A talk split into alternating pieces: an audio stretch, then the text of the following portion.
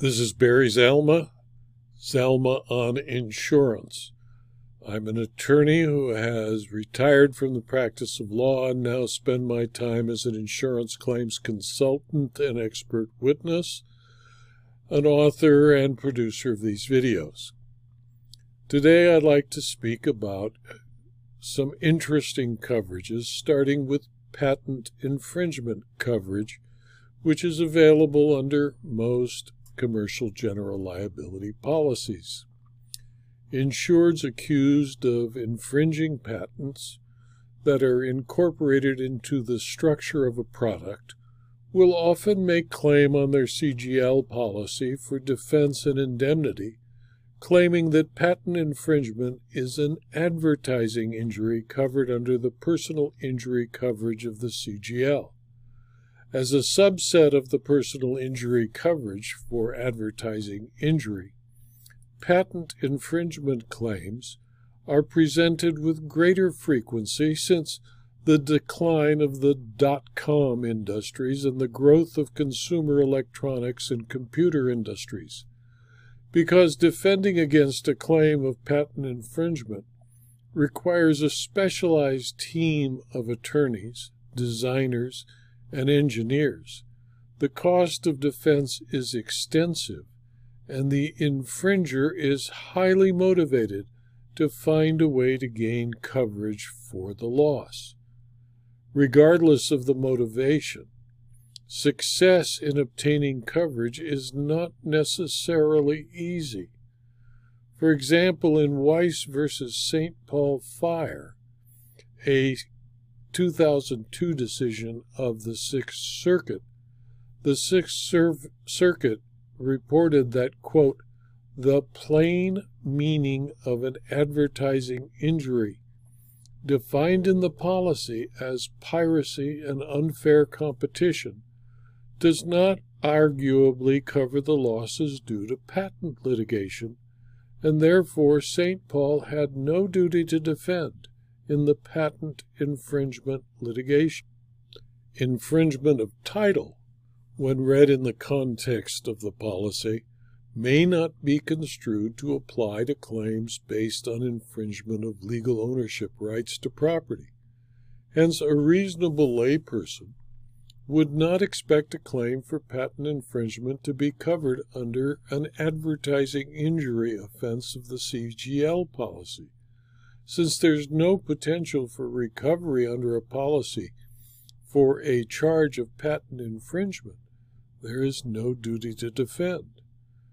In Green Machine versus Zurich American, a 2002 decision of the Third Circuit, it found no duty to defend a patent infringement claim where it was alleged that the insured made a concrete cutting machine in violation of another manufacturer's pa- patent.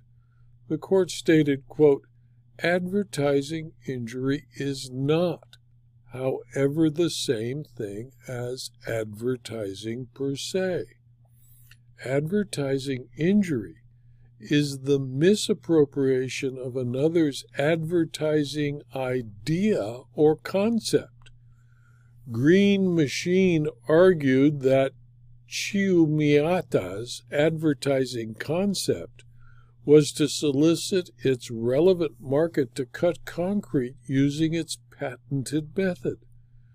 Thus, Chiumiata's advertising idea, which Green Machine contends it was accused of misappropriating, was to advertise. Under this theory, any competitor of Chiumiata who advertises no matter what the content of that advertising, has misappropriated Chiumiata's advertising idea to advertise. This is not what we mean by advertising injury.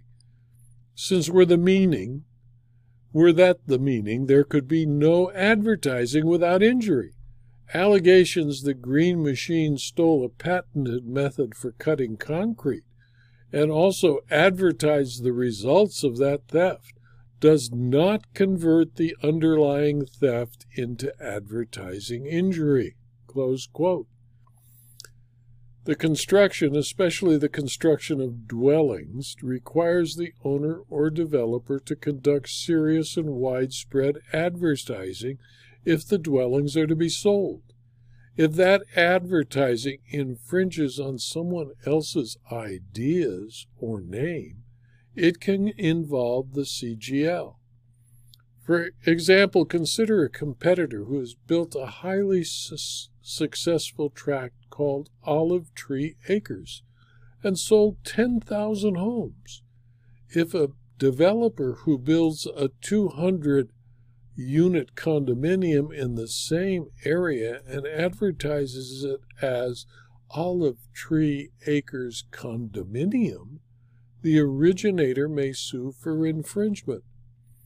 The developer of the Olive Tree Acres condominium may in turn seek defense under its own CGL.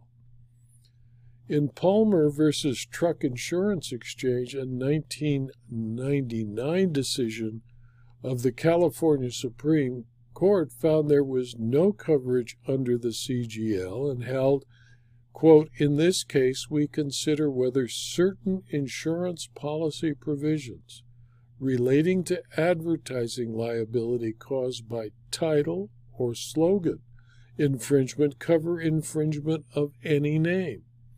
Interpreting the relevant policy language in the context of the policy as a whole, we hold that these provisions only cover infringement of names of literary or artistic works or names that are slogans and no other names.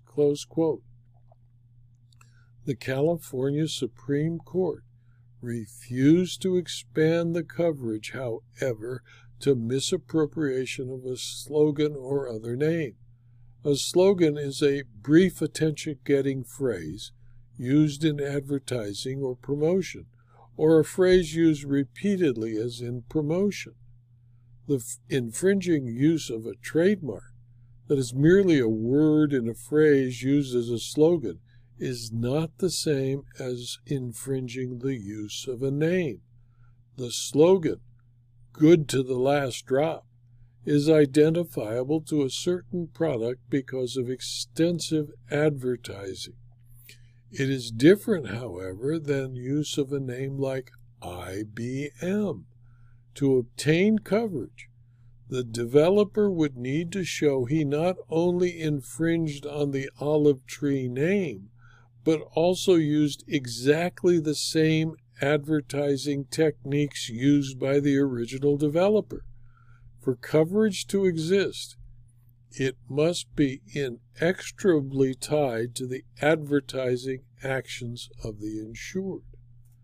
On the other hand, applying Florida law in a case called Hyman versus Nationwide, a 2002 decision of the 11th Circuit, coverage for trade dress infringement, the act of looking like someone else's product, was found because trade dress infringement under circumstances constitutes a misappropriation of advertising ideas or style of doing business.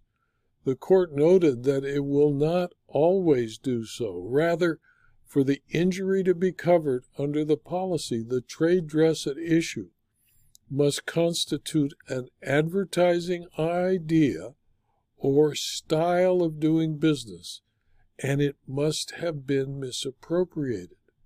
If, for example, a developer built a Sam's pancake restaurant in the same style as the blue roofed A frame structures used by the International House of Pancakes, the developer may find a suit from IHOP for misappropriation of its style of doing business, as would Sam, the owner of Sam's Pancake Restaurant. One cannot be said to have misappropriated advertising ideas or a style of doing business when it is the shape and appearance of the product itself that is claimed to have caused injury. The prudent property owner will keep detailed records concerning the structure, the construction, or acquisition of the structure, and all advertising done to purchase or lease the structure to its occupants. Similarly, the builders, subcontractors, and design professionals will keep the same records to make more readily available their rights of indemnity under their own CGL policies if they become a defendant. Records to retain include, but should not be limited to all of the following. All contracts with advertising agencies, copies of all print ads, videotape of all television ads, or digital recordings of all television ads, audio tapes or digital recordings of all radio ads, or drafts of all advertising. The record should be maintained for the amount of time available to sue under the longest statute of limitations or statute of repose available to the plaintiffs plus one year. Also available under the CGL is copyright infringement coverage. The CGL agrees to defend and indemnify an insured if the insured is accused of infringing a copyright, as long as the infringement is tied to the advertising of the insured. When a symbol, word, or series of words that are protected by a copyright the person who uses the protected symbol, word, or series of words is subject to a suit for damages for copyright infringement. When a person uses a symbol, a word, or series of words that are protected by copyright, the person who infringes the copyright is subject to a suit by the holder of the copyright for damages. The CGL will defend and indemnify an insured for copyright infringement if that infringement is tied to the advertising actions of the insured. For example, an advertising agency that purchased specific coverage for copyright infringement and then prepared advertising for a client that infringed another's copyright was sued by its client for breach of contract and professional negligence, not for copyright infringement. This choice of grounds on which to sue effectively deprived the agency of coverage. If the client had sued the insured for copyright infringement, coverage would have been available in California and other states that apply the extrinsic evidence rule, the allegations of the complaint, that is, the words used by plaintiff to sue the person insured, are not as important to a determination of coverage as the actual basis for the suit.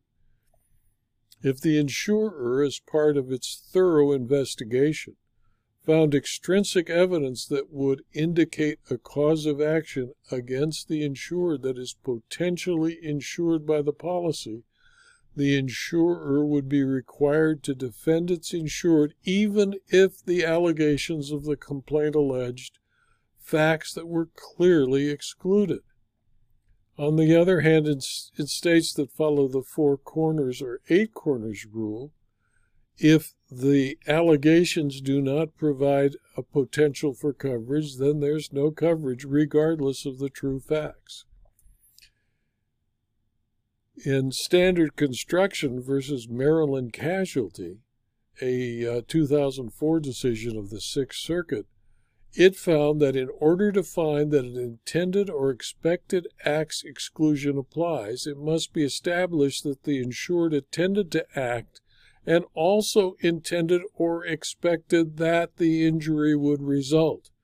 The Sixth Circuit found that separate and distinct inquiries must be made because many intentional acts produce unexpected results and comprehensive liability insurance would be somewhat pointless if pr- protection were precluded if, for example, the intent to ca- cause harm was not an essential and required showing. The intent itself may be actual or inferred from the nature of the act and the accompanying reasonable foreseeability of harm.